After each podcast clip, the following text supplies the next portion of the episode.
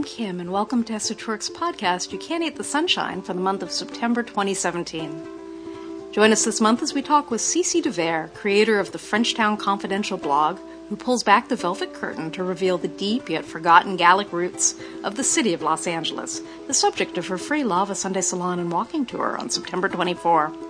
We'll also visit with Nathan Marsak, star of the viral video series The Cranky Preservationists, to talk about the reopening of Angels Flight Railway and the lost landscape of Old Bunker Hill, the funicular's original home.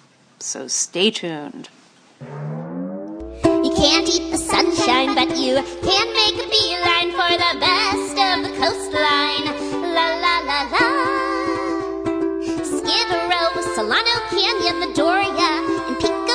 The long lost neighborhood called Hermina uh, between uh, South Pass and Highland Park, Grand Central Mark. It is divine. You can't eat the sunshine, but it's a gold mine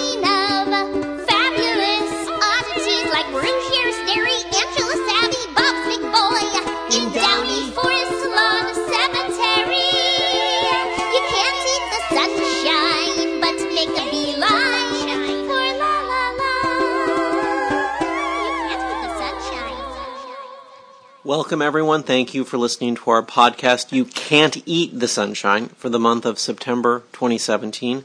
This episode will have interviews with Cece DeVere. She's the author of Frenchtown Confidential, a blog about the history of 19th century French Los Angeles, and Nathan Marsak, better known as the Cranky Preservationist, our longtime collaborator on the Lava Sunday Salon series, special bus tours, and the On Bunker Hill blog.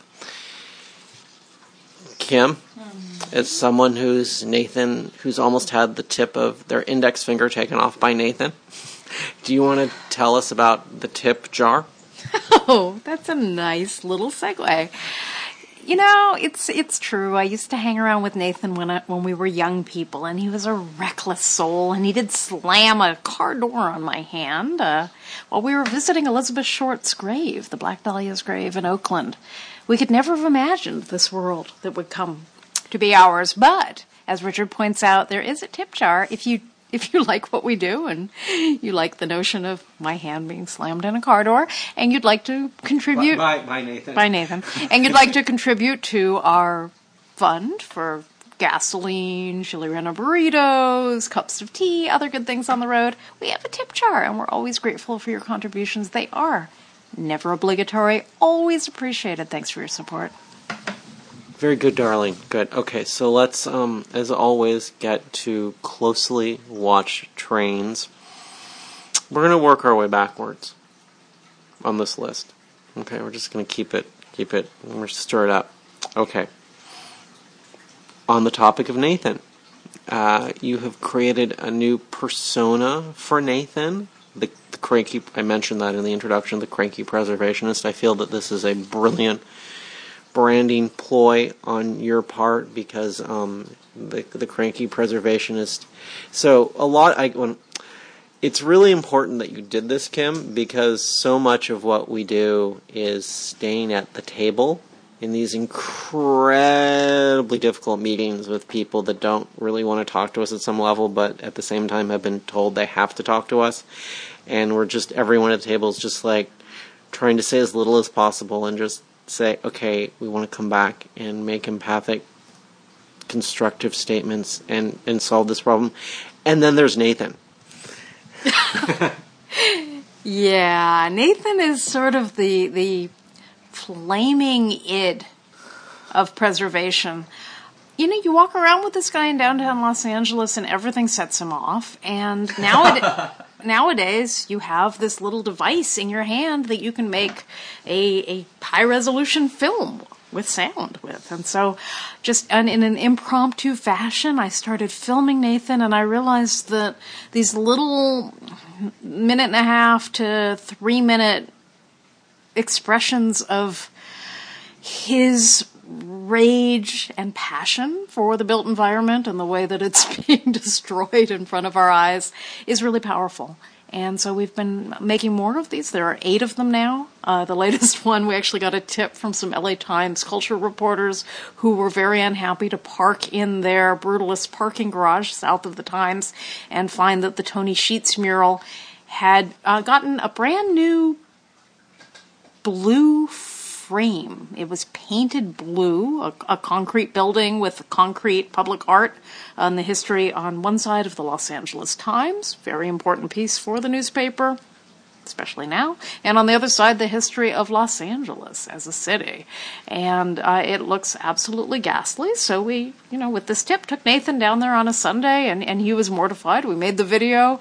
And the nice thing about making um, cranky preservation videos on a Sunday is that when Nathan can't stand it anymore and has to run into the street and grab a clod of dirt and throw it at the denuded, destroyed landmark that has upset him so, uh, he doesn't get hit by a car, and neither do I when I follow him. So we hope you'll watch these videos. They're on Facebook, on um, YouTube also, both on the Esotouric channel, and uh, they're nice pocket examples of just how terrible things are and, and how much it makes you feel better to say something. A big part of my job of when you film these videos with Nathan is to somehow anticipate the next three steps of Nathan in any given of eight directions and make sure that if he does any of these one of eight trajectories, he's not hit by a car, and, and you, of course, as well. I know, and, and you do have the butterfly net just in case. And I appreciate all you do, Richard, because if it wasn't for you and the butterfly net, Nathan and I would both be in the booby hatch. And, and of course, I, I, am usually I usually make cameos in the cranky preservation videos in like the corner of the frame, so my fans can look for me. Okay, so um, Kim uh, Downey Chalet. Not actually a chalet. Oh. I like to scream chalet, but they're actually called Cinderella houses. Right. Um, they're, they're this wonderful custom house style that was a giant sensation in the mid 50s, and um, the, the family that designed them and marketed them was able to create a whole subdivisions. But the very first Cinderella house is in Downey. It is nearly entirely intact as it was built in the mid 1950s. I believe the slogan for these houses was "All you can lose is your heart."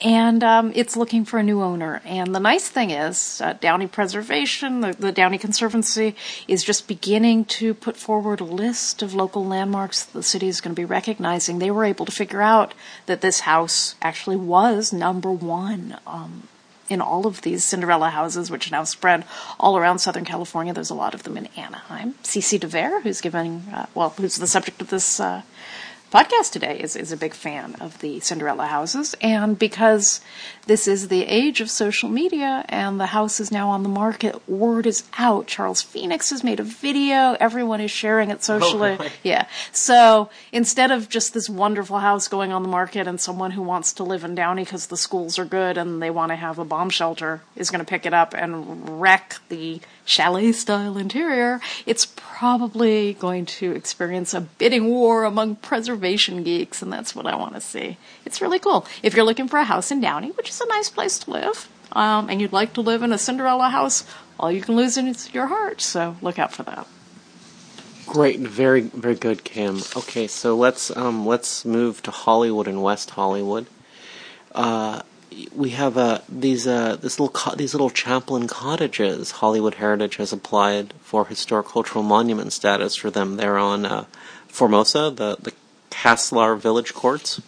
Yeah, I'm not sure about the Chaplin connection. It's been right, bandied okay. about for right, years. Sure. Uh, well, it, the, the, HCM application will clarify that. It doesn't say anything about it. But uh, colloquially in, in LA, we always have these Chaplin related buildings. The funny thing is, uh, I didn't realize this growing up until I started reading bios of Chaplin, but the reason there are so many Chaplin associated buildings is that the guy was a horn dog and he had women everywhere, very young women. So I think when people started calling buildings Chaplin buildings, it was sort of with a knowing wink. Oh, of course you, yeah, you know, would have this storybook cottage, uh, complex filled with teenage girls. Right. And and it actually, if you think about it in the long run, it really pays off. Instead of spending money on restaurants you invest in real estate and keep your mistresses in them. And the mistresses come and go, but the real estate appreciates. And so it's just a much cheaper, more economic, and in the long run, wiser way to invest your time and money.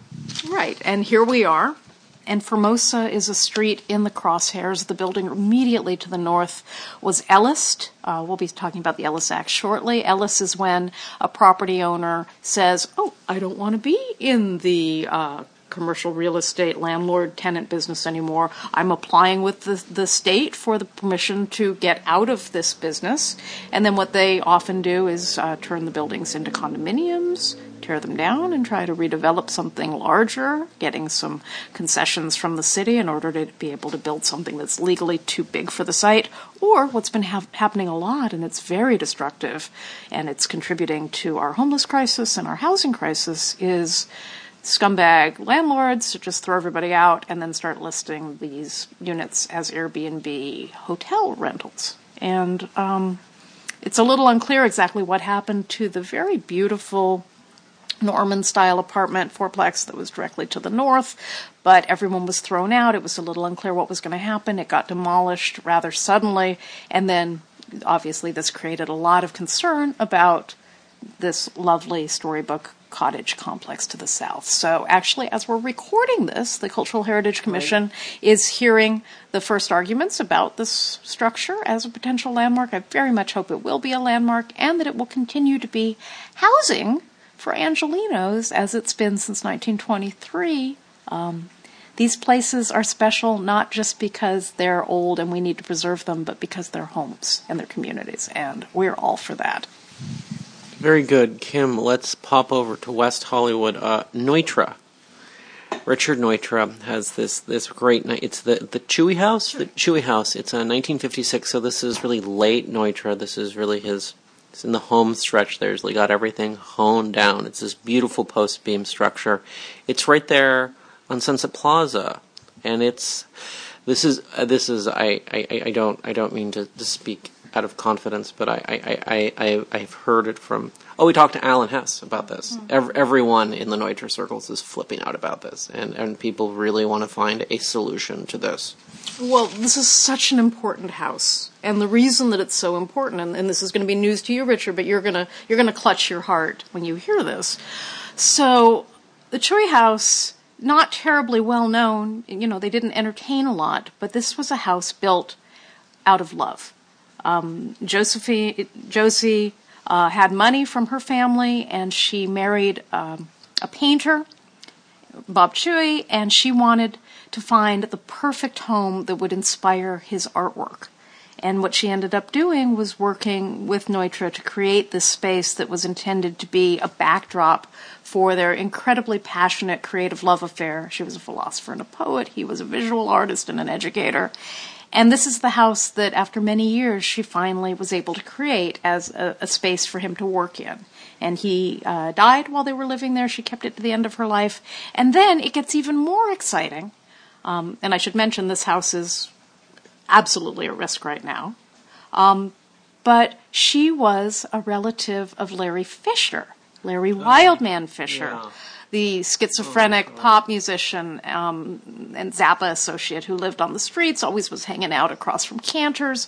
Very troubled young man, but but kind of sweet and wonderful and deranged. And I have a lot of people in my life who who were helping Larry and had terrible, wonderful adventures because of that. And, and, and Larry Fischer spent time up in that house because he was a, a, a, treasured member of the family. And as artists, they understood, you know, sometimes you're a little bit off the beam, but you're important. So this house has a lot of really only in LA history. It's architecturally distinguished. It's the only thing that was ever on that site.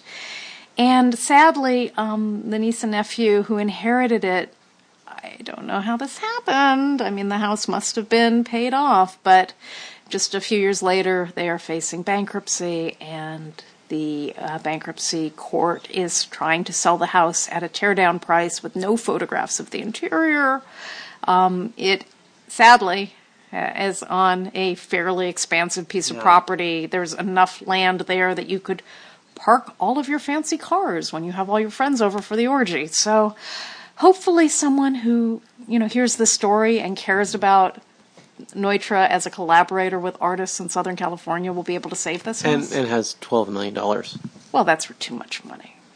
But that's that's what people I, I've I've heard around that that's people That's pe- people people are saying if if we can if we can get twelve if we can get someone to put down twelve million dollars we can walk into bankruptcy court and just Right. solve this problem. Well, you know, maybe the answer is that this is one of the houses that the Los Angeles County Museum of Art should be collecting. It has this wonderful art connection, and you know, they could actually turn it into a little gallery of Bob Chuey's work and show other work from that. Period. Mike Michael Govan thinks I'm famous. Maybe he'll listen to me. Well, maybe he'll listen to Alan Hess.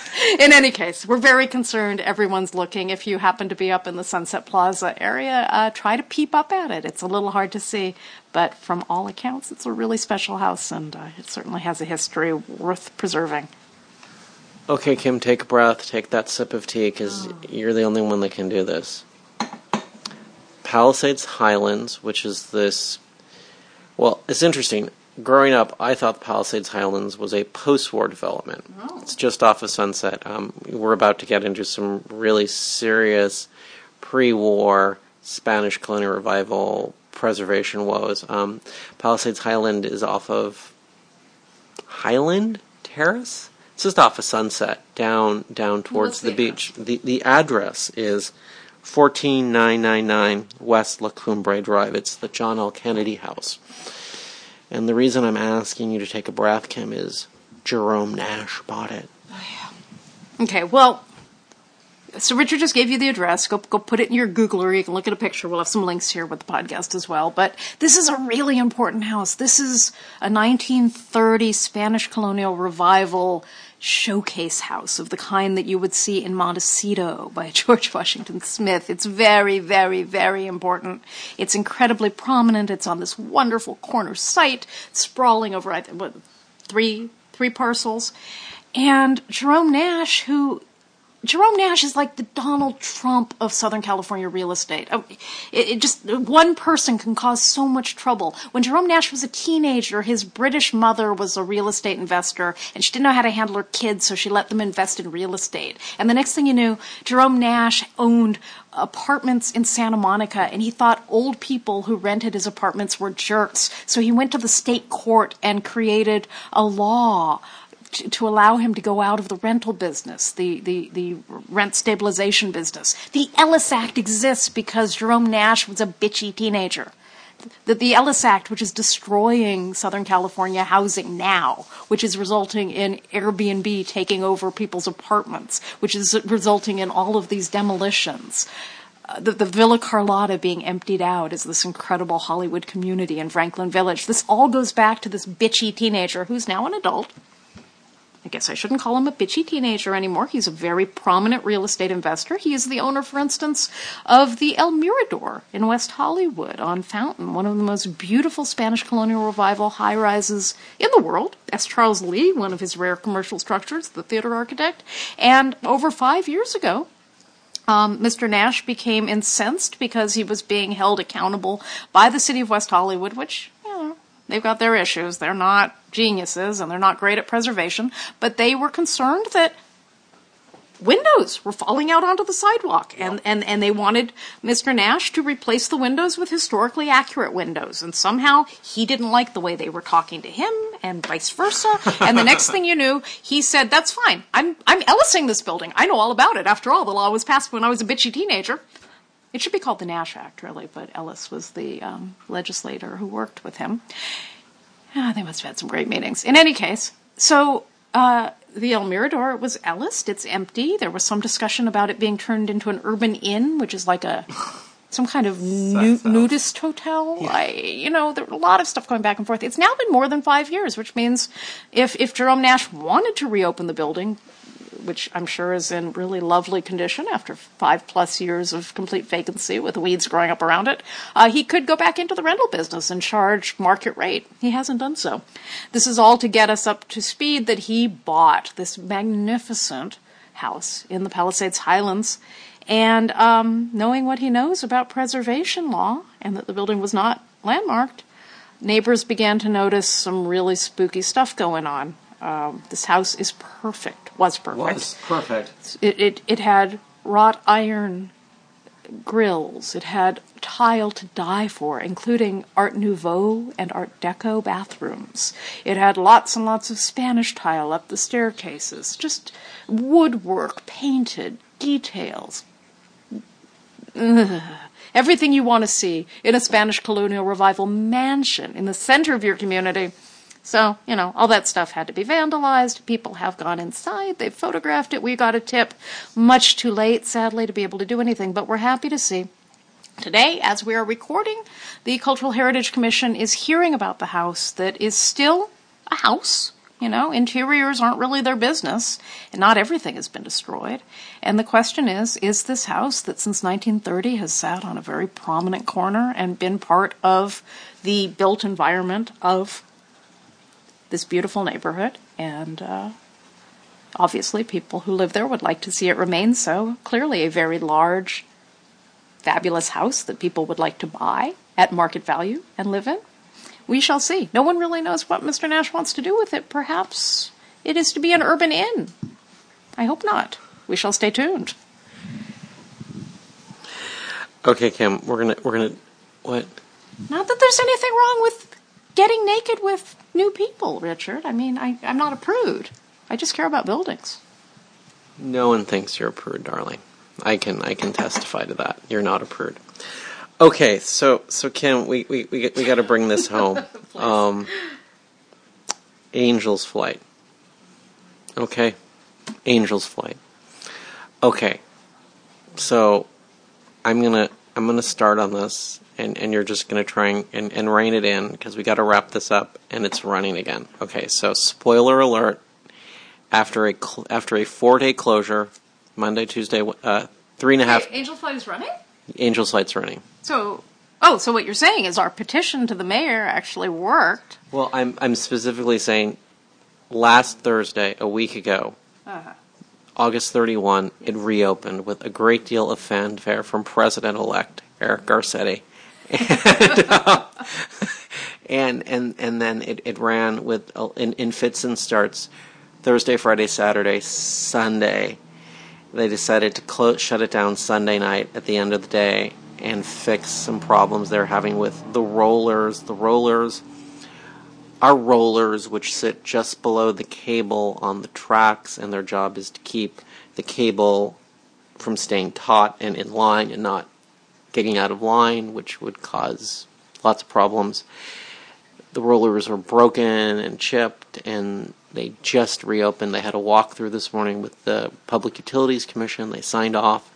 And so, Kim, you and I have a 3 o'clock meeting with Adele Yellin, chairperson of the Angels Flight Railway Foundation. And at 4, we have a, a meeting with our new contact at ACS. ACS is the infrastructure company who's now the operator of Angels Flight. And so, this is just, we just have a full afternoon, and we're just, the past is behind us. It's running again, and we're happy. We're super happy. And obviously, Angel's Flight is under a microscope like no funicular has ever been. The PUC is not taking any chances, neither is ACS, neither is anybody. Angel's Flight is has been uh, disabled for almost as long as El Mirador has been vacant, and things happen. We've seen people walking on the tracks. We know people have walked on the tracks because of all of the terrible uh, vandalism that happened to the Angels Flight rail cars. So, you know, the, those rollers have been sitting in the sun for a long time. You combine that with heat over 100 degrees and full cars all day and all night. This is what happened. That's just the way of the world. Uh, everybody is taking this really seriously, and I know it's a disappointment. And and the fun, clever, smart-ass thing to do is to say, "Oh, we can put a man on the moon, but we can't get Angel's Flight running." Yeah, we can we can get Angel's Flight running. It's it's weird technology, and it's just going to take a little bit of time to get it all smoothed out with new operators. But I am not afraid to ride Angel's Flight. It is a safe conveyance. It is a beautiful conveyance. You're, you're gonna you're gonna ride it in about three hours, so that's good. Cool, and maybe we'll kiss like in that movie. The last time we, we kissed in public, you got mad at me, so I'm not gonna do that. Okay, well maybe we'll act out a noir shootout. That's a little more Okay. like us. Okay. Okay, Okay. I'll shoot you. Okay. Um. So um. I want to just quickly touch on upcoming events. Okay? Because we have to get to the interviews. So, um, it's our 10th anniversary. What does that mean? That's not an upcoming event specifically, but that's sort of like this bucket for a lot of things. Our being Esotouric, we've been together a little longer than that, but since uh, it's 10 years, May 2007, when we launched Esotouric, yeah, that's when the Cinefamily started. I think we're doing a little better than those guys. Um, yeah. So 10 years on, we're doing some special events this year, and you can see the whole list of them on our website. And there's still some coming up. We've got a couple of talks in October at libraries in uh, Whittier and Sunland-Tujunga. We've got special event tours like the LA Times bombing tour. Richard's got a birthday bus that's just been posted. You know, many special things happen. And if you want to be part of things that may never happen again, you definitely want to keep an eye on that calendar. Good. Okay, we'll get to the birthday bus in a minute. Okay, upcoming events you need to know about. Let's get through some lava, upcoming lava salons, the last two of the calendar year, September and October. Okay, this month, September 24, Cece DeVere. Interview today. This episode, we interview Cece exactly about what she's going to be giving her salon on. And you'll listen to maybe five minutes and you will hit pause and you'll go over and sign up because you don't want to miss your chance to attend her Lava Sunday Salon. She's the best. I adore her. Um, so, so she's going to talk about 19th century French Los Angeles specifically, with the focus on downtown because because this whole point of the salon is to meet in Grand Central Market. We set up the slide projector and screen, and we show some slides of buildings that don't exist anymore or environments downtown that don't exist anymore. And then we pack everything up and we walk over to these locations and talk about them. And so we're going to walk over to the plaza and we're going to have lots of special guests and we're super excited and we certainly hope you can you can join us it's free free with registration and so just go ahead and sign up for that our last lava sunday salon of the year is going to be in october uh, sunday october 29th which is the day after grand central market celebrates its 100th birthday No, Eh. it's the same day. oh is it the same day Okay, great. Um, so um, we're super excited, and um, it's going to be really fun. It's going to be about civic art in the Civic Center. So once again, we're going to be pairing up with the Los Angeles County Arts Commission, Clare Haggarty, who is um, the director of public art for that commission. What? She's great, and I- and I just love working with a county organization that is really dedicated to uh, cataloging and caring for its cultural artifacts. It's such a refreshing sort of experience. Yeah. Yeah.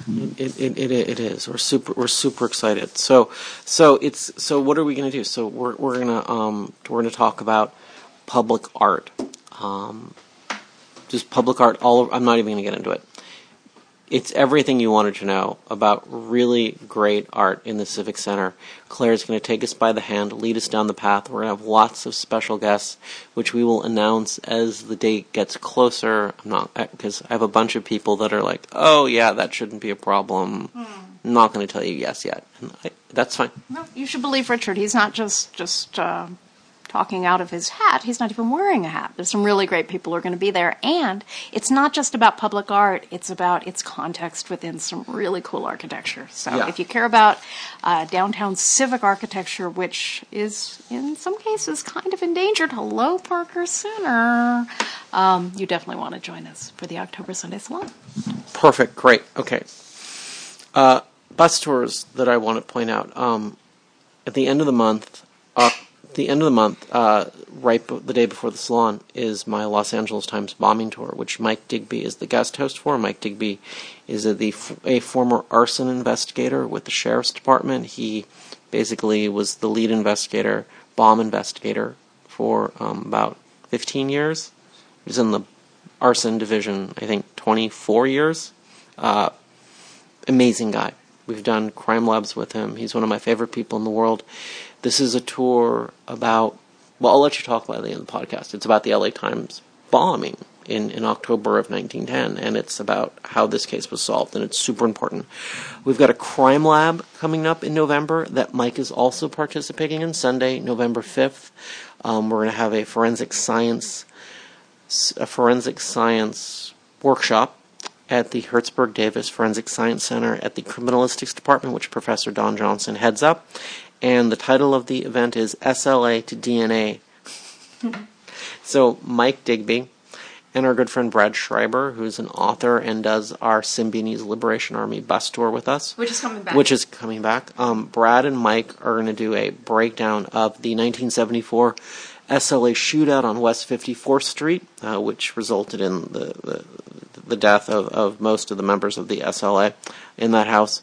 Really interesting case. And then we're going to have Beverly Kerr, who's uh, a lead uh, DNA forensic, a lead in forensic investigator for the sheriff's department, talk about some of her favorite cases, which are super interesting and gory and have great problems of equivocation equivocation of death and all the great things that forensic investigators like to like to futz about and, and blow our minds. So get on board for that. And I think um, I think I'm going to let you make sure I haven't forgotten anything, and then we're going to get to the. I'm going to start to introduce the interviews. Well, I should just say, when you say get on board, that's not get on board the bus. These happen at Cal State Los Angeles at the Teaching Crime Labs. So these are um, Right, get on about board. 20 bucks less than a bus tour, and we do them quarterly. They're fundraisers for the Criminalistics Graduate Department, so you can help contribute to the development of cutting edge crime science. And it's really incredible that the lay public gets to attend these things. But what I keep hearing from our presenters is, what a great audience you have. We're used to presenting to law enforcement people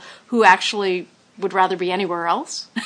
so it's fun for everybody. You get to go deep. And if you're doing research on any of these topics, you can't do better than to just corner these brilliant people at the coffee break, share a donut with them, and ask them all your burning questions. This actually really happens. Like Oh, yeah. like people in the audience. Like ca- uh, anyway. Okay. All right. Thank you. Okay. So so we're gonna get to the we're gonna get to the interviews at hand. I'm gonna interview my interview with CC is first, so I will introduce her second. Okay. Nathan is the second interview, so I will now introduce Nathan Marsak, otherwise known as the Cranky Preservationist. So, Kim, I guess really this is a really good opportunity to mention that Nathan is the reason that we reconnected.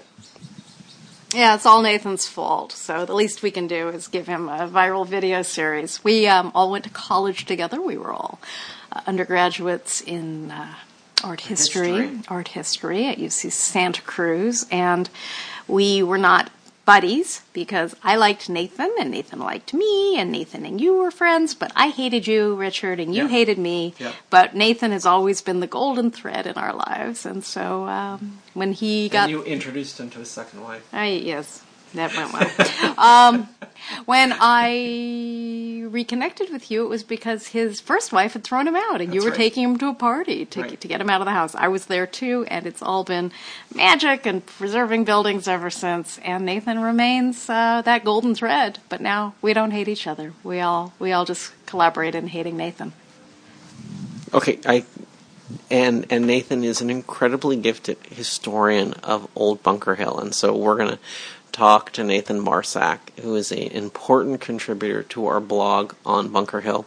He's an important contributor to our Lava Sunday Salon series. He speaks three, maybe four times a year. He's, he does really interesting work. He's very gifted. He's the cranky preservationist. I consider him a, a brother. I will say that on on tape. I consider him a brother. He's very, very, very dear to me. We don't really hate him. I was just being a wise guy. So, so I'm super excited. It's uh, we actually tried to interview Nathan, you know, like five years ago, four years ago when we started the podcast, but all he would do is talk about pornography on the internet, and so we couldn't use that interview. Well, that'll be the outtakes. the whole thing was an out. Anyway, so it's it's he's he's really happy that after you know his his scorched earth policy of five years has expired, we can interview him again, and so we'll we'll get to him second. And first, our first interview is is with Cece DeVere, and as as we've been mentioning, Cece is author of the the blog Frenchtown Confidential. This is a brilliant exploration of lost 19th century French Los Angeles, all of Los Angeles. Cece is giving the Lava Sunday Salon this month, September 24th. Uh, she's going to specifically focus on f- 19th century French downtown Los Angeles. Uh, her talk will be like 45 minutes, and then we're going to walk over to the plaza and just roll up our sleeves and get to work and all the good French heritage in the plaza, the birthplace of Los Angeles. So without any further ado, let's take it away with my interview with Cece DeVere.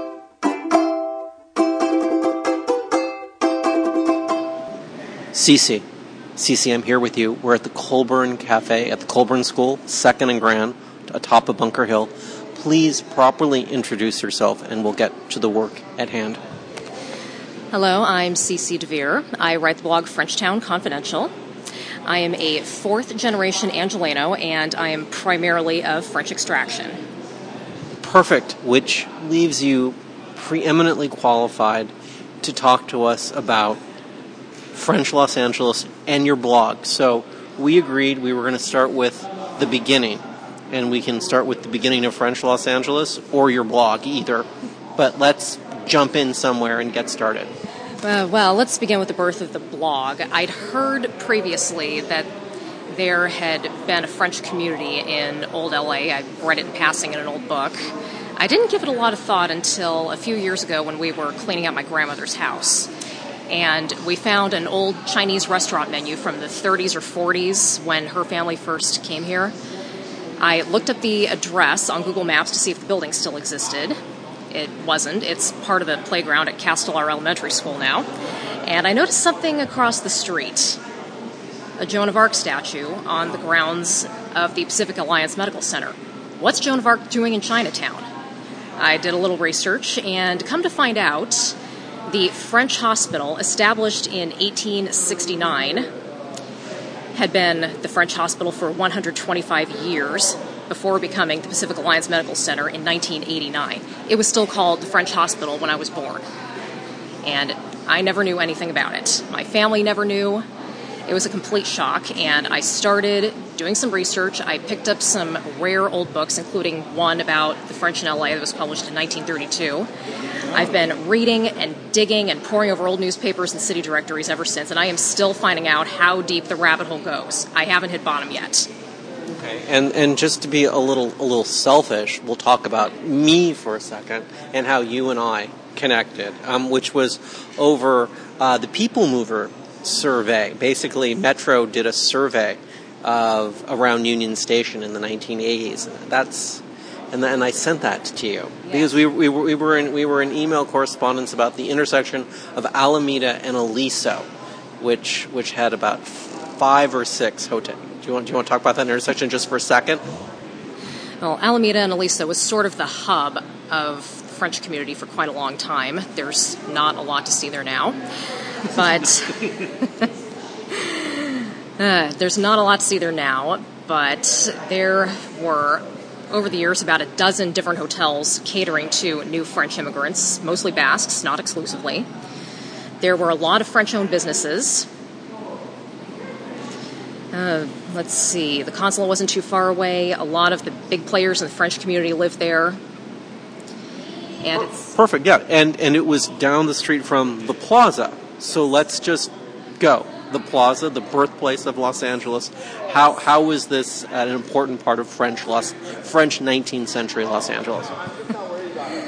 people think of the plaza, they think of the settlers from Mexico who founded Los Angeles, and that's not wrong. But in the 1820s, the first Frenchman arrived. His name was Louis Bauchet.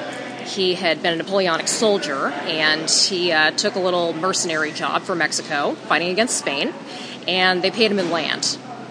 Mexico had a lot of land, but not a lot of money after the war. Right. And before too long, he drifted into Los Angeles and uh, began growing grapes. And there is a Bauchet Street not too far from Union Station. The Bauchet Street, actually, the, the sheriff's department took over that whole tract, and it's now Men's Central Jail. Yeah. Uh, yes, yes, it is. He was an entrepreneur and a soldier, so I don't know what Bauchet would think of that today. Um, do you want to talk about? Um, is there any? So let's let's look. Let's. Um, we were we're at the plaza. We were looking looking to the east to Alameda. Let's look to the west. Maybe there there was a oh the, the mayor's house, right? The, the mayor's adobe is nearby. Uh, Joseph Mascarel lived in an old adobe house off of, on the plaza for many years. It's uh, it's no longer there. The site is now a parking lot adjoining Olvera Street. I'm pretty sure I've parked in it. It's very sad. um, let's see. Let's um, anything. Now we're you're going to be giving a, a salon for us at the end of this month, and we're going to talk about all of this. We're going to go look at some stuff. Um, is there anything in downtown that ex- that's beside? Let's let's consider Chinatown separate, but let's let's look south of the plaza to downtown, the Civic Center. Is there anything in the Civic Center that that shows us remnants of this lost 19th century French Los Angeles? Well, we have to talk about Pershing Square. Okay. Prudent Beaudry was a French Canadian developer. He uh, and his brother Victor were both very active in real estate in LA. They made huge fortunes just buying and selling land, including the land we're on right now. This was part of the Beaudry Tract. This was all houses. We, we are at Second and Grand on Bunker Hill. Yes. Uh, they built Bunker Hill, they built Angelino Heights, they established the most successful streetcar line in the city history. And there was one parcel of land that wasn't really well suited to building. It was marshy and it kind of smelled. And Prudent Beaudry got the idea to drain it and make it into a park. It changed names over and over and over. Uh, it was first named um, the Plaza Baja, but I, I it was first first the Plaza Baja, then Central Park. No, am I missing one? Park, Los Angeles Park, uh, St. Vincent's Park. Very good. Anyway, at the end of World War One, a uh, decision was made to put a, to rename it Pershing Square and put a statue of General Pershing in the park. And vice chair of the committee was a French pharmacist called Lucien Napoleon Brunswig. Now we've never heard of him now, but Brunswig Pharmacy was uh, folded into Amerisource Bergen. They're still around. And Brunswig had a chain of pharmacies in every western state, in Hawaii, in China, and Mexico. Very, very, very successful pharmacist. Not bad for someone who made pills for a living. And Brunswig Square, incidentally, is in Little Tokyo, and the Brunswig building is right off the plaza. There's a lot of, Br- of uh, Lucien Brunswig around. Right. The the Brunswig building is uh, is now uh, the county's taken that over. Yeah, that was actually speaking of the sheriff's department uh, from 1950 to 1970. The Brunswig building was a crime lab for the sheriff's department and a jail. Looking at it, you'd never guess that. I didn't believe it for years. We had to actually go go talk to someone that worked in that building. It's pretty amazing. Um, so let's see. Uh, Chinatown. Let's let's go north of the plaza to Chinatown, and and so you started talking about the Joan of Arc statue at the Pacific Alliance Hospital. So why don't we pick up that thread with the old French hospital? Well, St. Vincent's is the oldest hospital in the city. It's still kicking. But hospitals only have so much capacity, and not everybody necessarily wants to stay in a Catholic hospital, although the Daughters of Charity, to their credit, didn't turn people away. Anyway, the French basically shrugged their shoulders and decided to take care of their own medical needs. So they hired a doctor, they started saving money for a hospital, they bought four plots of land, and by 1869, they had enough money to start building the hospital. They actually ran out of money during building and had to open the completed ground floor, and the second floor did not have a roof. They added it later when they'd raised some more money. I guess they figured that it didn't matter because it doesn't rain very much here. oh, it's true. I believe you. Yeah. Um, So, is there anything else in, in Chinatown that we can dwell on before we, we jump up to the San Fernando Valley? As a matter of fact, there's a really interesting story concerning some houses on Bernard Street. Now, Jean Bernard owned a brickyard nearby. He was a grant deed holder. He was French, of course. And uh, Philippe Fritz, who was a carpenter, built three houses side by side for his family. One of the houses is gone. It was moved to Hollywood, and it's not there anymore either. The other two houses currently house the Chinatown Historical Society. Right, right, right, right. If you've seen La La Land with uh, Mia on her phone to Sebastian leaving a message, she's walking opposite the Fritz houses. I was so sad that they didn't pan the camera around. That would have made a great shot. But that's where she was. Let's see, Chinatown, Philippe the original. It's changed locations a few times. Philippe was French, of course. Right.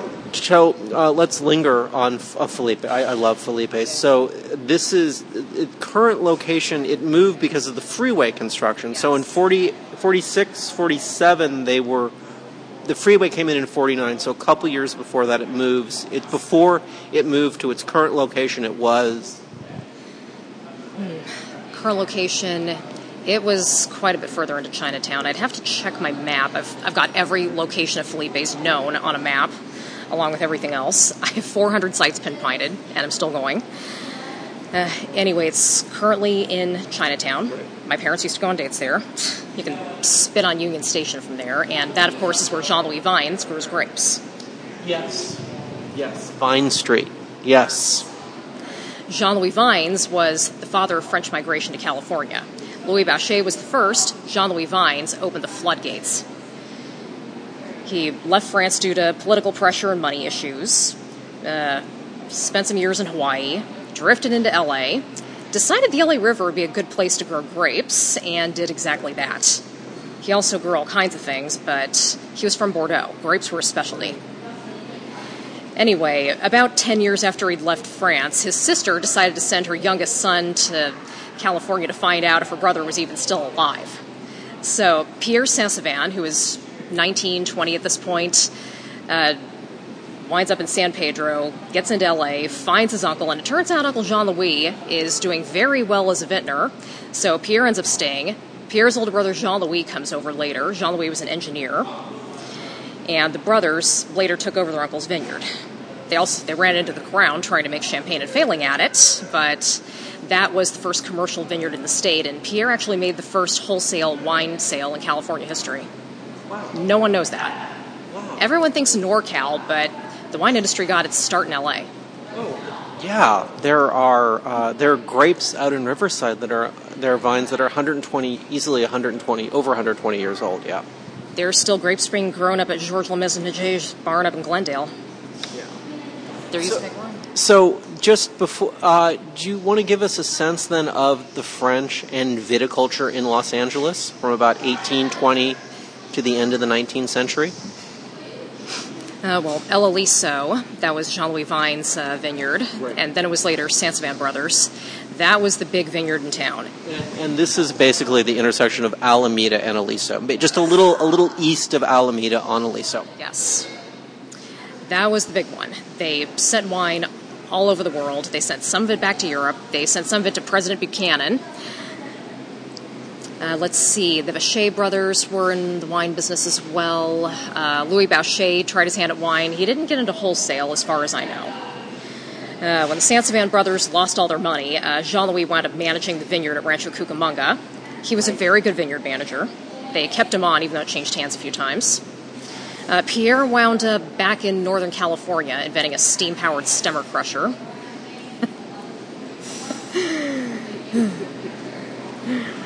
Very good. Um, so let's um, let's move to San Fernando Valley. Okay, so uh, go.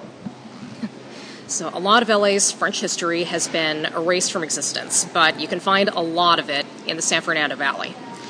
Okay, if we start in Calabasas and head east, we can start with the Leonis Adobe Ranch Museum.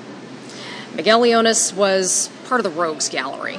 He was a bad guy, terrorized the entire Western Valley. But his house is still standing. Supposedly, John Carradine was the last person to live in it, and it was nearly po- torn down for a parking lot in 1962. But luckily, the neighbors rallied and saved it. And it, it be- and soon after became historic cultural monument number one. Yes. So the house is still standing. Uh, the Plummer House uh, serves as the visitor center. Uh, Miguel's wife, Espiritu, was good friends with Maria Cecilia Plummer, so that's very fitting. Uh, let's see.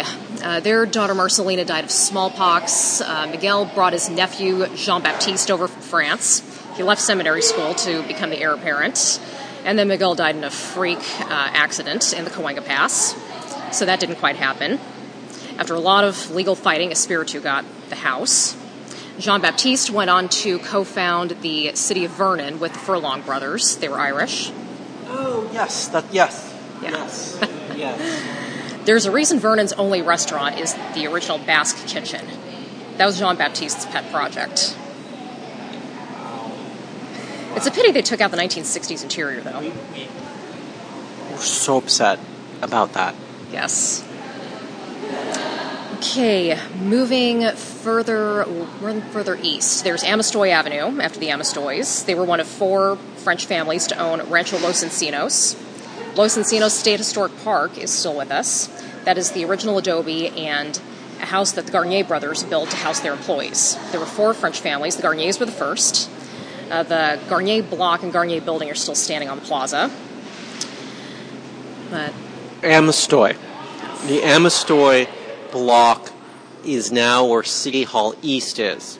But this is just the Amestoy building downtown was just one of the most beautiful buildings. And it went down about 1957 58 um, the final scene of my favorite sterling hayden film crime wave is sterling hayden in front of the amestoy building. So everyone watch crime wave and remember the amestoy building and I, and I apologize for interrupting you, but I just I, I love that I, I, I love that building. Oh, I, I've seen the pictures. I get it.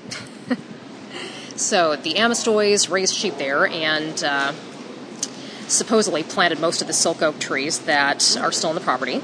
There's a pond on the property that the Garniers built to collect uh, flow from spring on the property.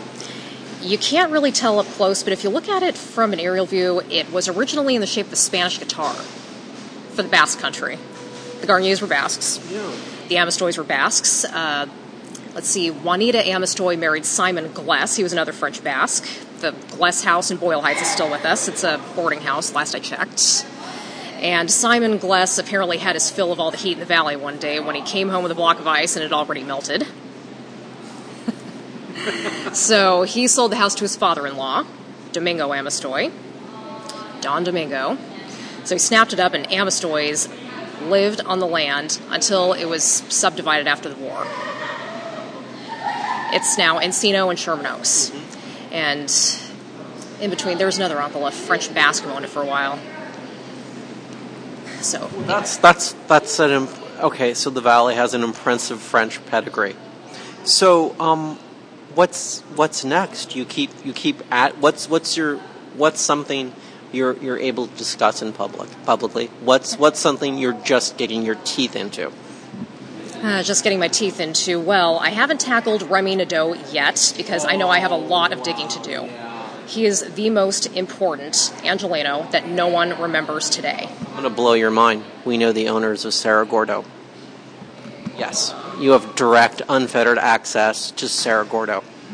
What? You're looking at me, Kim. You don't believe it's true? Okay, yeah, Cerro Gordo. Okay, we're going to go. Oh, absolutely. Hmm. I've got to go out there. And many people don't know this the 20 mule team that you see on borax boxes began with Remy Nadeau. But those mules originally hauled silver bullion to San Pedro, where it was shipped to San Francisco to be refined. Then a contract dispute got Remy to start schlepping borax to and from Nevada instead. So that is the birth of 20 Mule Team Borax. Um, and, and we sort of, you and I, of course, Cerro Gordo because we know it really well. Do you want to explain to people why I interrupted you to tell you I'm going to get introduce you to the owner of Cerro Gordo, why Cerro Gordo and Remy Nadeau are connected, and why this is so important to Los Angeles? Uh, well, the Cerro Gordo mines were owned in part by Victor Beaudry, who was Prudent Beaudry's youngest brother. I've mentioned Victor before. Uh, he set up a shop in Inyo County, got into mining, partnered with Remy Nadeau, who got to start borrowing $600 from Prudent to, to buy some mules and a wagon. And Remy started the biggest freighting company in the history of the western United States. Entire towns sprung around its freighting stations. And about 20 some percent of everything that flowed through the port of LA in the 1860s, 1870s came through Remy's freighting company. No one knows that. And and the, the the silver from Cerro Gordo, this became, and this this when you said it went to San Francisco, it went to the the, the mint in the, the federal mint in San Francisco. Yes, it had to be refined and made into coins. LA was still kind of the sticks at the time. Right. So, but this was a big part of the, the the silver standard in in this country. Came out right. So this is a lot to boast of. Um, I love Remy Nadeau so much. He's so great. Victor Victor Heights. We we can't quite see. I can't quite see Victor Heights from Ryan, but if, if the music center would disappear for a second, I could see Victor Heights, which is basically Sunset and and uh, and Beaudry.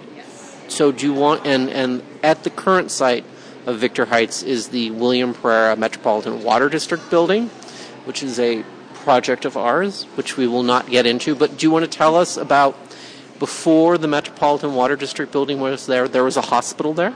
Do you want to tell us? Oh, we'll talk about that next time. Don't worry, we'll do that next time. I just I get excited about the Metropolitan Water District. Cece, let's wrap this up. Tell us. Uh, okay, so Remy Nadeau, huge guy. Nadeau Hotel was the first hotel with elevators in Los Angeles. Uh, first in Spring, where the fourth Los Angeles Time building currently sits. Um, I'm excited. We're gonna have a lot of. Are you excited, Coop? We're gonna rent the we're gonna rent the four wheel drive and go to Cerro Gordo. Okay. Uh, tell us one last thing you want to talk about. Just something that we've forgotten. Your favorite thing. Your favorite thing this today. Ah. Well, that's quite a tall order because I have so much left to do and so much to talk about. Tell us about tell us the URL of your blog, which of course we're going to have on the website. But just tell us tell us about where to find your blog and, and all of that. FrenchtownConfidential.blogspot.com. Uh, last Saturday of September, the 24th, you're giving, I think it's the 24th, Sunday, yeah, Sunday the 24th, last Sunday of September, you're giving this talk. It's at 2 p.m. Grand Central Market, which has its own French history, the building. The uh, uh, two o'clock, two to five, you'll talk for like 45 minutes, an hour, and then we'll start to walk. And we're gonna right now we're gonna figure out a bit of that walk right now. So, um, is there anything else you want to tell us? Just keep reading the blog. One story leads to ten more. I've got material for years. Cece, thank you so much. Thank you. This is Richard's mother, and I'm here at Whole Foods in Westwood, and you're listening to You Can't Eat the Sunshine. And remember to eat your vegetables.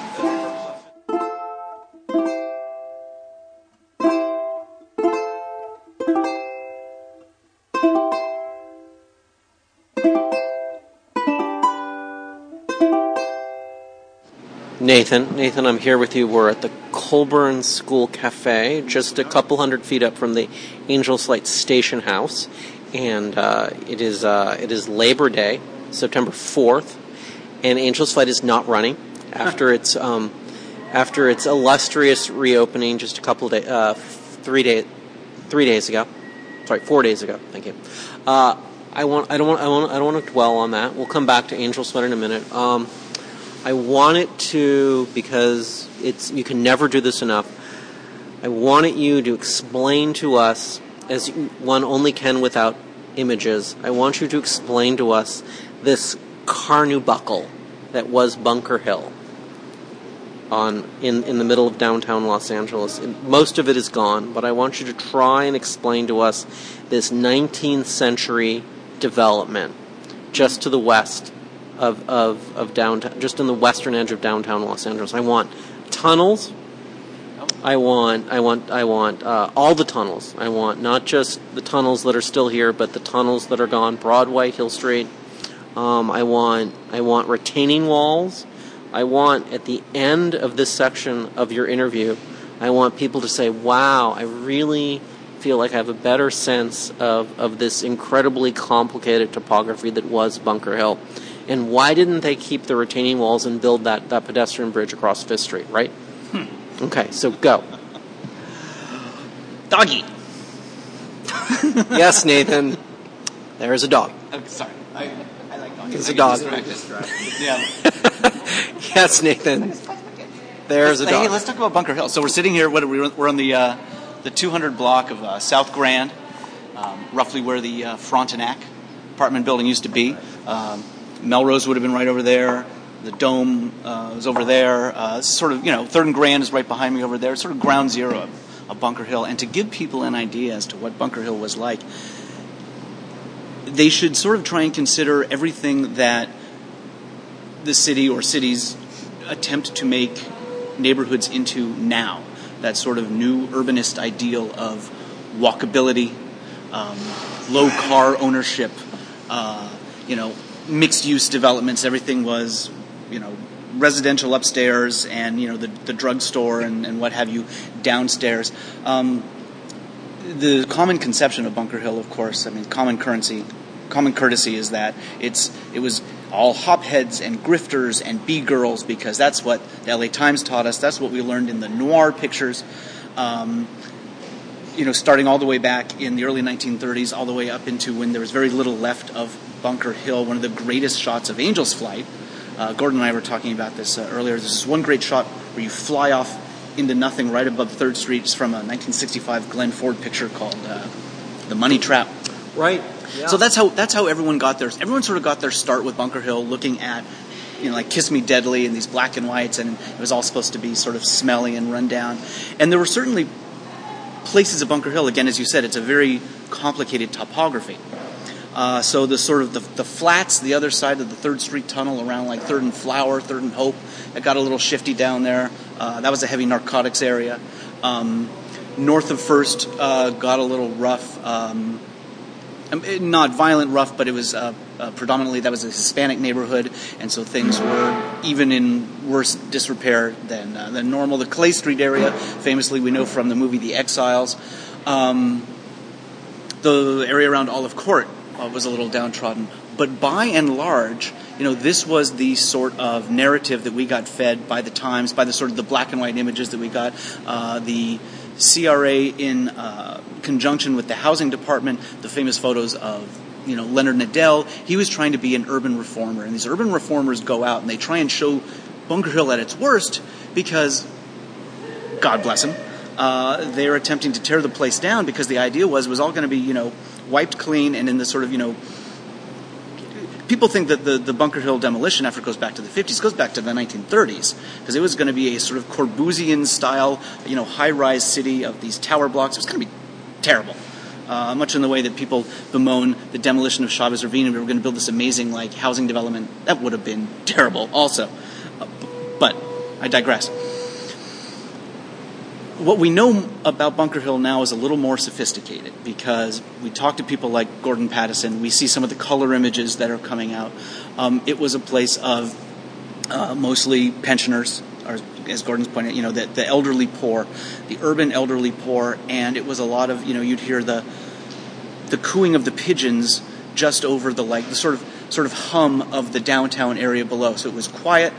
Um, the reason it got, you know, Prudent Beaudry, uh, French Canadian, comes here, has a dream, builds it in the first place because you get these wonderful breezes up here, the air is better, uh, and you know, so it was basically it was the smell of stew and the sound of opera coming from you know the the new Grand Hotel at Third and Grand from the old lady there who was like playing her her records, and there's a terrific for anyone who wants to sort of really get the feel of Old Bunker Hill. Uh, the famous movie The Exiles about Native Americans on Clay Street comes in a deluxe uh, Yes. DVD. Kent McKenzie, who made The Exiles about five years earlier in 1956, made a picture called it was called Bunker Hill 1956, and um, you know they talk to like the old shoemaker and the old doctor and the old lady who makes like little clay figurines of like the weirdest looking things you've ever seen, and it's just about like these wonderful people who are like living their lives and, and walking about and, and heading down Angel's Flight to Grand Central Market, where they have the they always had these things of ground lamb, but then they would shape them into lamb heads and they would put like cherry tomatoes in for the eyes, and it's like the greatest thing you've ever seen. Uh, I want that instead of the, the PB and J place. I want a bunch of lamb's heads made out of ground lamb meat, but I ask a lot. The uh, the doctor's house in the Kent McKenzie film Bunker Hill 1956. The doctor's house became the headquarters for the CRA for their redevelopment was that? of That was the like- neighborhood. that was just right. That was like right two there. two thirty eight South Grand. Yeah. yeah, yeah, and, and uh, that was one of the stalwart survivors. That was a great house too. They they should have saved that along with. Although then it just would have been burned anyway if they'd taken it to Heritage Square. Uh, but a lot of them could have been saved along with the castle and the salt box. You know, there was this idea that. Uh, you know, what the city council came out when the, the city council finally approved uh, in 1959, and then in September of 61 they started tearing down under the CRA aegis. Um, they said that all the homes were, you know, basically beyond reclamation. You know, there's nothing you could do. You know, I moved in 15 years ago. I moved into a 1907 house that was Has it been 15 years? yeah, it's, it's been almost 17 years actually. You know, and the place was collapsing. And I went in there and with a little spit and, and elbow grease, you know, I fixed it up. There's no such thing. You know, Colonial Williamsburg, well, I won't even go into that. Mount Vernon, here's a good, here's a good one. Mount Vernon, which is, you know, arguably like one of the most famous historic monuments in America, was considered beyond reclamation in the 1930s. And you know who saved Mount Vernon? Little old ladies. Some little old ladies with their pillbox hats and their white gloves, and they said like, "This is unconscionable. I won't have it." I tells you, and I don't know if they're if they're old money or boxers, but anyway, that's what they sounded like, and um, they uh, so all of Bunker Hill could have been saved, but you know they needed to tear it down so they could build that. What are we learning today that we did not know, say, in 1974 about Bunker Hill? And I, I, I want to get back to the topography, but just before we get into the topography, Oh, because we're, we're still making this, this nice little circle. You know, the notion that Bunker Hill is filled with Victorian houses, that's true, but what about the Mission Revival?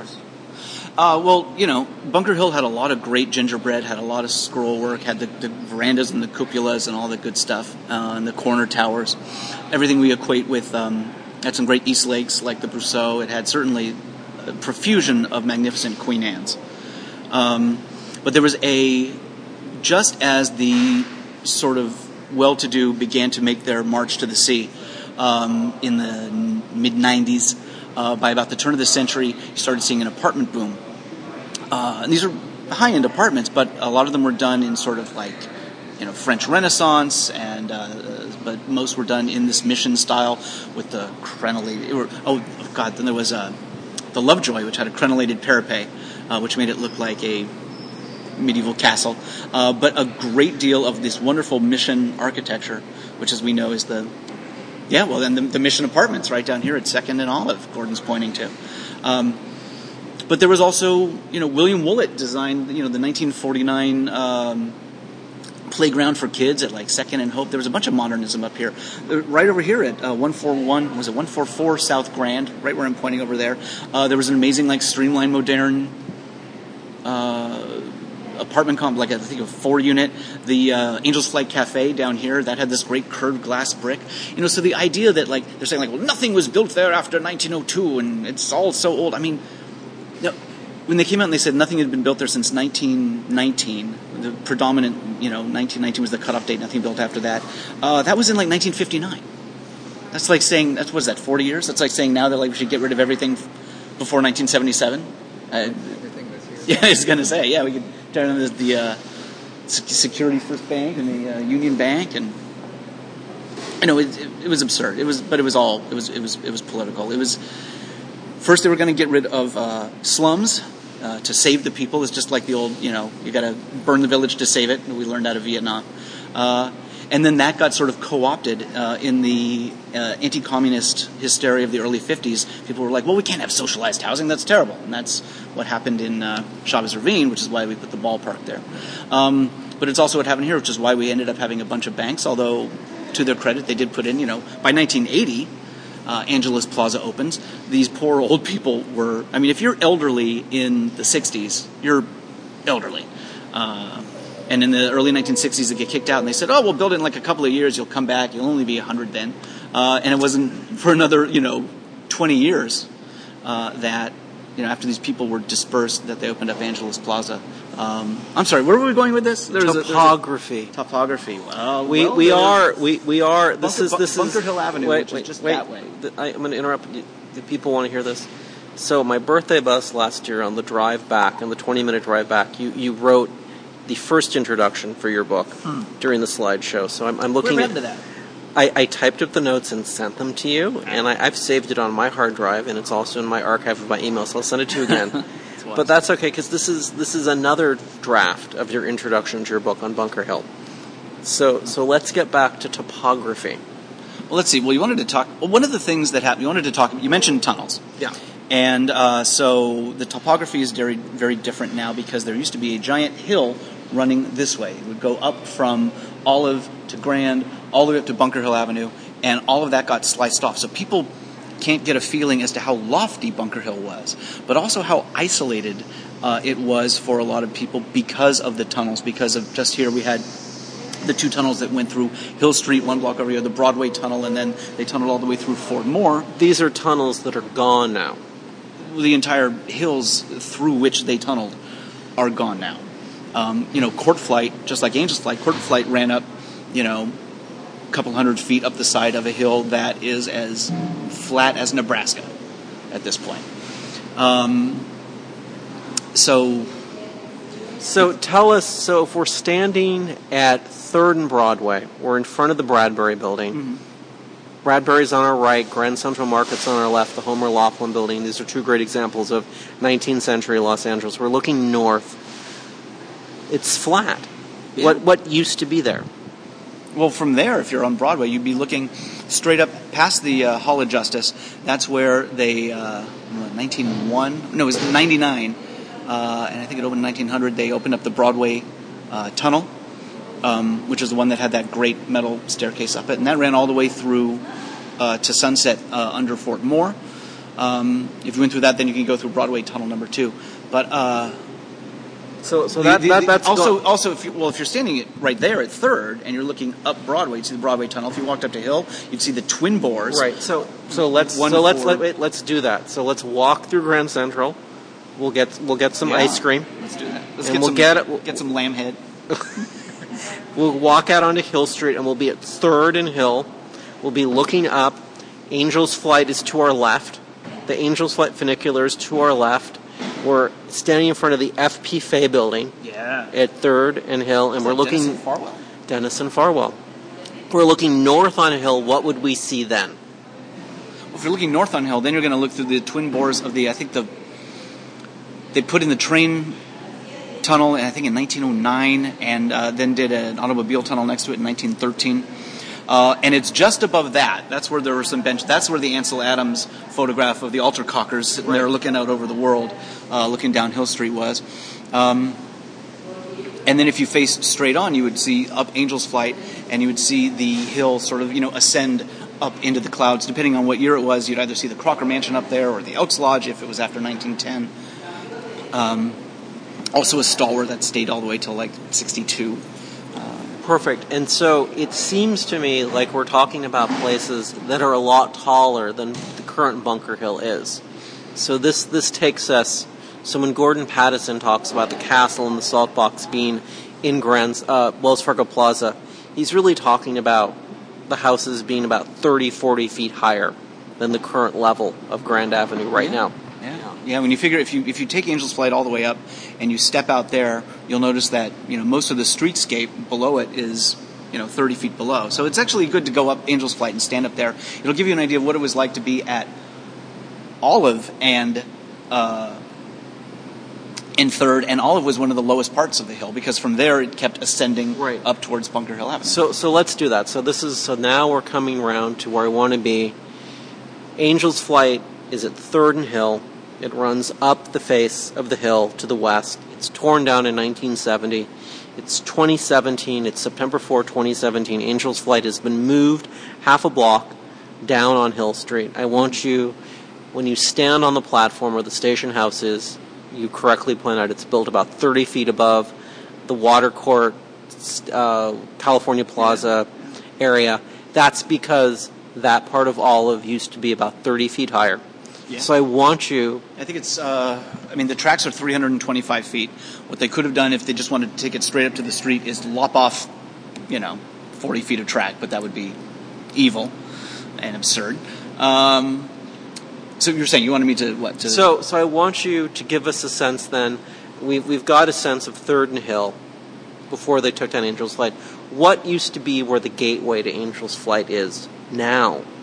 That was that, that, that was a parking lot. That's why they, they used it because in in the in the '90s it was a parking lot. Yeah, of course. Um, that's where you can see. I guess that's in the sort of center portion of that Angel's Knoll. Is Yeah. that what it's called?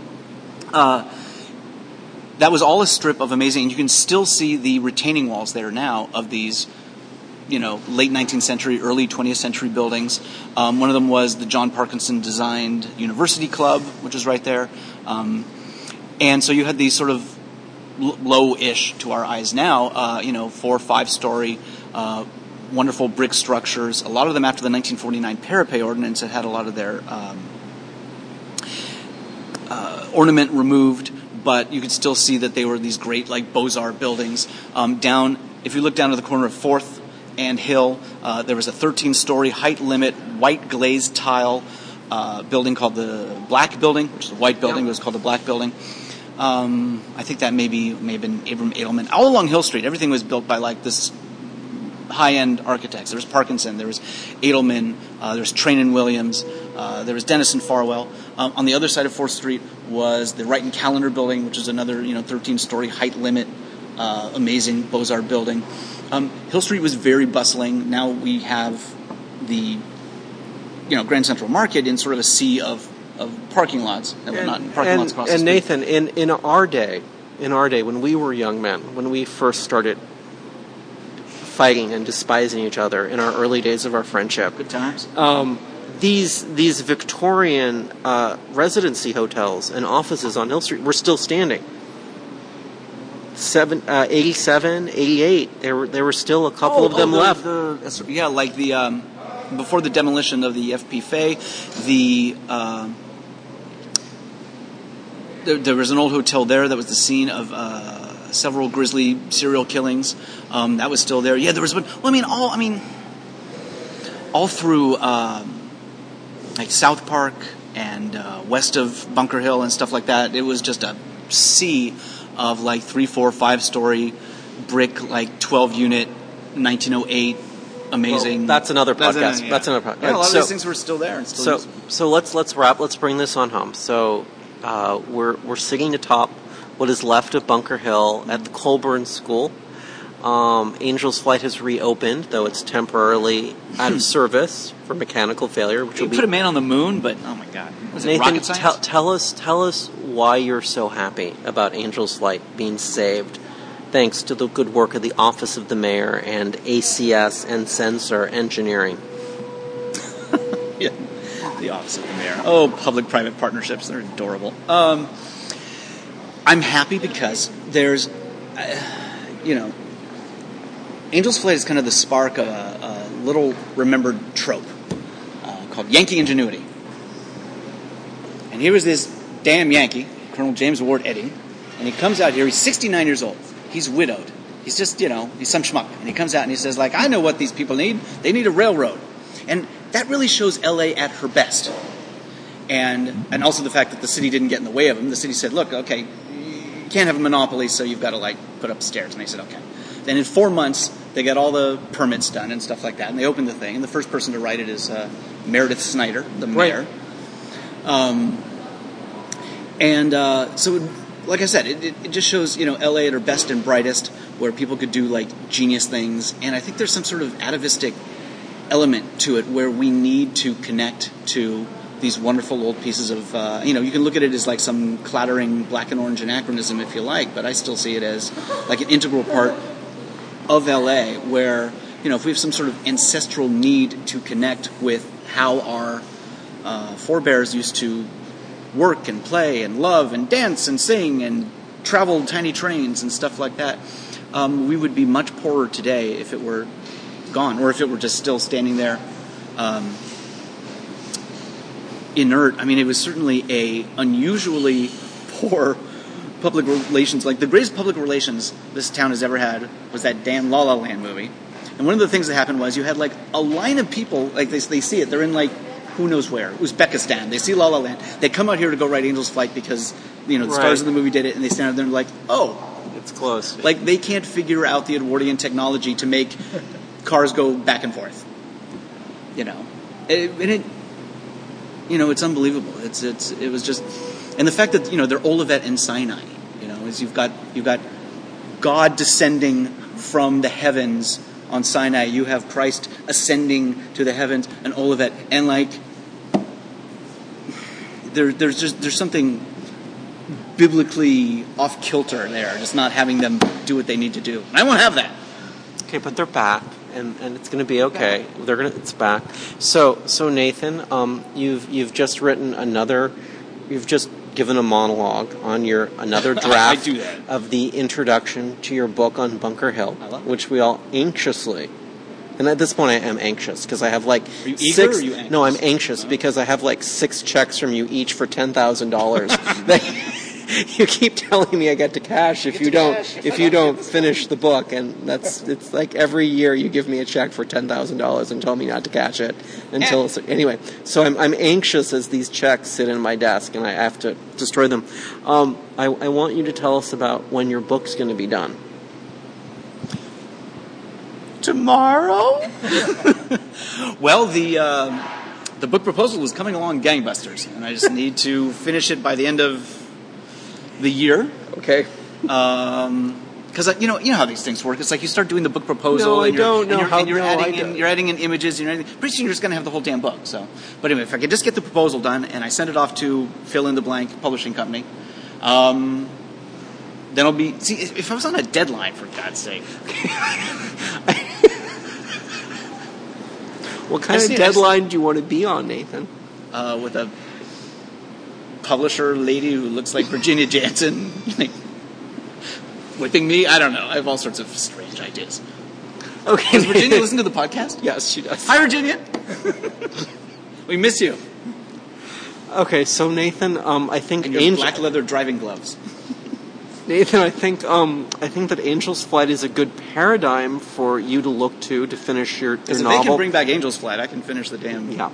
Yeah. So Nathan, you're you're very erudite and eloquent on the subject of Bunker Hill and Angel's Flight, and I think everyone listening will agree you just need to finish your book because Yeah. you, you you don't need to organize the photos by date or color anymore. It's just time to finish the book, and I want you to leave us with a closing thought on what people should look for the most when they write Angel's Flight. Oh. What should they look for the most? Yeah, what's a salient aspect a, a salient aspect to you which is not obvious to everyone? Right. something that's Well, changed, something that's there now, like maybe 1901. What was Yeah. there that's not there? I mean, now? there's God, there's so much. I mean, as you know, Gordon is already famously told the story about like looking at the cars and they're about to crash and then they split off and you fly off into space and all that stuff. I would say rather than looking for something, because there's a ton of stuff I love to look. I love to look at the. I have a Hotel Clark fetish, and I always like to peer at it uh, from Angel's Flight because that's my favorite vantage point. But I would say actually close your eyes and which is tough for me to do as a scopophile, but once in a while I have to actually close my eyes and just listen. Uh, I love the, the, the vibration of the thing. I love the clattering of the tracks. I love the smells of the gear oil. You know, there's all you know. It, it's it's a full sensory experience, and and that's what I love about it. I wish it was a little more clattery. I think they made it a little too smooth and too quiet. yeah, they, they, yeah, I noticed that. Um, but still, it's as close as we can get to 1901 uh, as you can get for a buck. I mean, come on, that's that's the greatest deal in town. Until your book comes out, That's right. Buy today, two for one, today only. Nathan. Thank you very much. Thank you. My name is Bob Schuler. I'm in Irvine, California, and you're listening to You Can't Eat the Sunshine.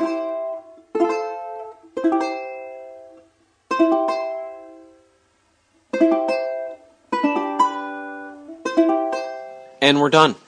I'd like to thank everyone for listening to our podcast. You can't eat the sunshine for the month of September 2017. Our guests this month were Cece DeVere. She is the author of French Town Confidential and will be hosting our monthly Lava Sunday Salon this month about the very subject. French Los Angeles. We also interviewed our near and dear friend Nathan Marsak, better known as the Cranky Preservationist. He spoke to us today about the lost topography of Old Bunker Hill, as that was sort of a segue into a discussion of Angel's Flight, which is the last remnant of that lost topography of Bunker Hill. So I want to thank both of them. They're fantastic interviews.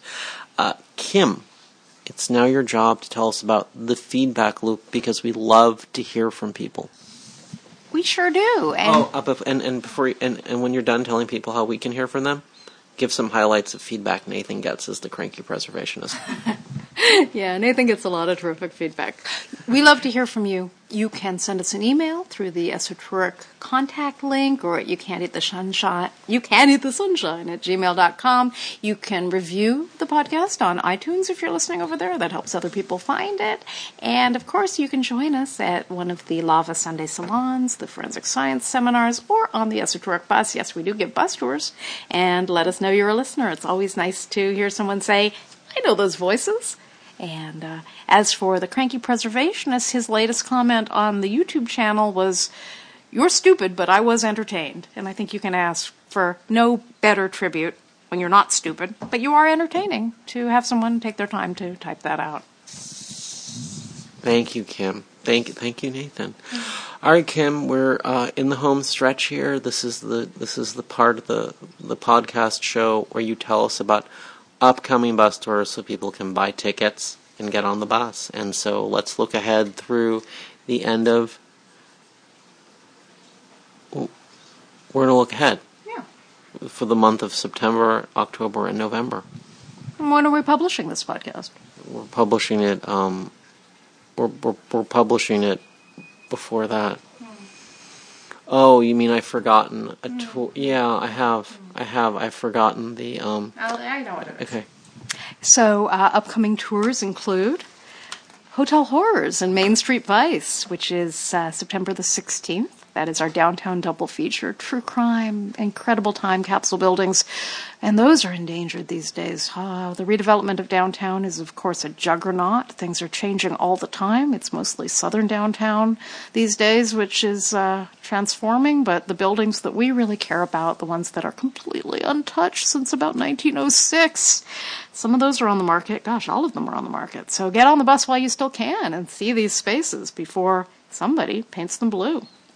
We have a special event coming up on the 23rd of September. That's the 1910 bombing of the Los Angeles Times tour with Detective Mike Digby. That's when we're going to follow in the footsteps of this incredible investigation into labor agitators who perhaps accidentally killed a number of employees of the LA Times when they set off a dynamite bomb in Ink Alley in the middle of the night and uh, caused a massive explosion.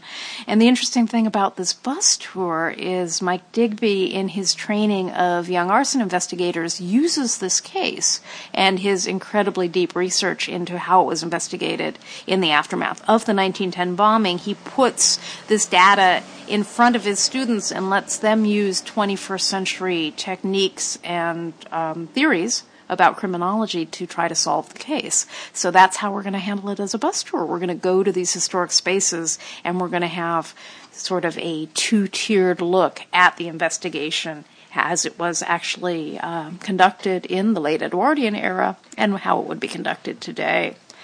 At the end of September, on the 30th, it is my Hollywood Crime Bus tour, which includes some wonderful architectural details, like we are, I'm proud to say, the only tour company allowed to walk through Crossroads of the World.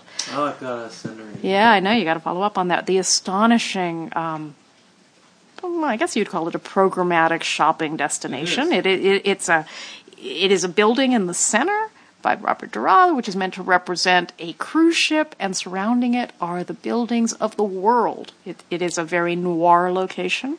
It inspired Raymond Chandler in his early fiction. It is incredibly beautiful. It has stories, and so does Hollywood. And by the way, if you've taken this tour before, I know some of our regulars like to get on the bus again, and they especially like to hear their new things happening.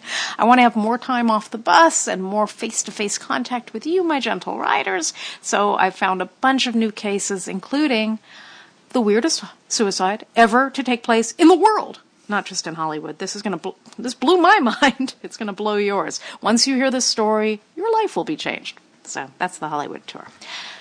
You like that, Richard? yeah.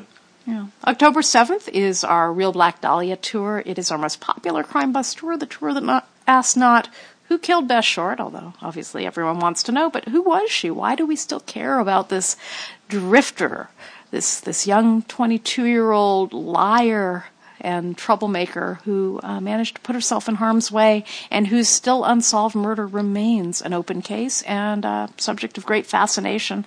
There is a brand new book by Piu Eatwell about the case coming out that very week. So, of course, we will be talking about that as well. And it is uh, bound to be a full and expansive excursion from downtown to Leimert Park. We'd love to see you there. October 14th, it is our Echo Park Book of the Dead tour, which, in addition to some weird and wonderful crimes, includes a stop at Sister Aimee Semple McPherson's House Museum, this incredibly passionate, influential, and troubled and scandalous evangelist is one of the great Angelinos, and her Spanish colonial revival home includes the most beautiful bathroom in Los Angeles, and you can see it but not use it. October 21st, it's In a Lonely Place, our Raymond Chandler tour. We will begin downtown. Raymond Chandler is a young oil company executive learning about just how badly behaved the rich are and, and the crimes that they get into, and then heading out to Hollywood where he reinvents himself as a screenwriter in the 1940s, plus some things that we've discovered about Raymond Chandler that don't exist in any of his biographies because we cover the waterfront. Well, we don't, but we've learned things. So get on that bus and learn them too. Some wonderful Art Deco uh, locations as well. A brand new crime bus tour. I am writing it. It will debut for the Halloween weekend, October 28th. It's called the Wilshire Boulevard Death Trip. The simplest route I have ever written for a crime bus tour. It is filled, it's 10,000 years of terror because bad things happened to megafauna on this tour. But there's also some really weird crimes, some fantastic buildings, some of which are deeply daffy, a little programmatic architecture to delight you, and uh, yeah, some really dark stuff. So Wilshire Boulevard Death Trip, it'll be a little funky because it's a brand new tour, but my hope is that we will blow your mind. That's my job.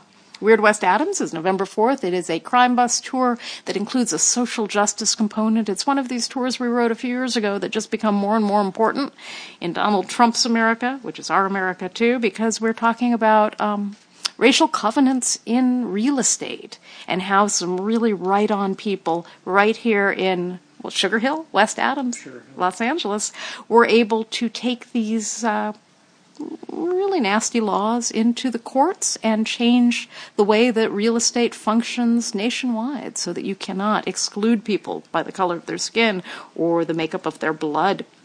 And also, we will go through Rosedale Cemetery, go visit some of our dear friends who live up on the hill. And, you know, there's pretty weird stories on that tour. I like it. East Side Babylon, though, is my most unhinged crime bus tour. It rolls on November 11th, and uh, that's the only crime bus tour that includes a walk through Evergreen Cemetery to visit the carnival graves and stops at the Giant Tamale because we like daffy buildings and serial killers. November 18th is our Charles Bukowski tour. Richard, you've written that tour. Um, it is PG 13. It is about finding the voice within yourself that is, Is great. PG-13? Well, I don't know. maybe R? Maybe it's R. But you were ta- you were talking to high school teachers, thinking about bringing some literary students on Oh, that I- bus. I- yeah, it can I- be. yeah, it can yeah. be. I mean, it's it's not about being a wild man. It's it's it's, it's about not a salacious tour. Richard, you're not even talking into the mic. It's not a salacious tour. It's a lovely tour, and it's a tour about preservation, something that Bukowski cared about. He saw the last Olympics and how East Hollywood was terribly damaged by the gentrification that the city pushed through because they were so excited about bringing in three weeks of visitors. Well, here we go again. And finally, Richard, you have your birthday bus. It is a never to be repeated bus adventure. We do it every year, the Saturday, um, the Saturday after Thanksgiving. It is a, the 25th of November. It is an all-day excursion. It includes um, an Indian buffet in the town of Lake Forest. We'll be visiting a 19th century eucalyptus grove that is one of the most iconic Southern California spaces I've ever been to, and we've just discovered it. We'll be talking about William Pereira's incredibly influential city planning and university planning. We're going to go to two very beautiful, very important uh, social institutions the Metropolitan State Hospital in Norwalk and the Old Downey Poor Farm. Um, I guess we'll call that Rancho Los Amigos. That's its Los new, Amigos. new name. That's slated for redevelopment, some very beautiful decaying spaces. And that's going to be a great day out, and I hope that our regulars will be joining us. I know they will. That's always a full bus, and I look forward to it. Okay, you did it, Coop. You did it. I want to. I want to thank you. You brought us home. I want to thank everyone at home for listening. I want to encourage you to continue to listen, and I want to remind you. You can't eat the sunshine. You can't eat the sunshine, but you can make a beeline for the best of the coastline. La la la la. Skid Row, Solano Canyon, the Doria, and Pico Union, the long lost neighborhood called Hermina between South Pass and Highland Park, Grand Central Mark. It is divine. You can't eat the sunshine, but it's a gold mine.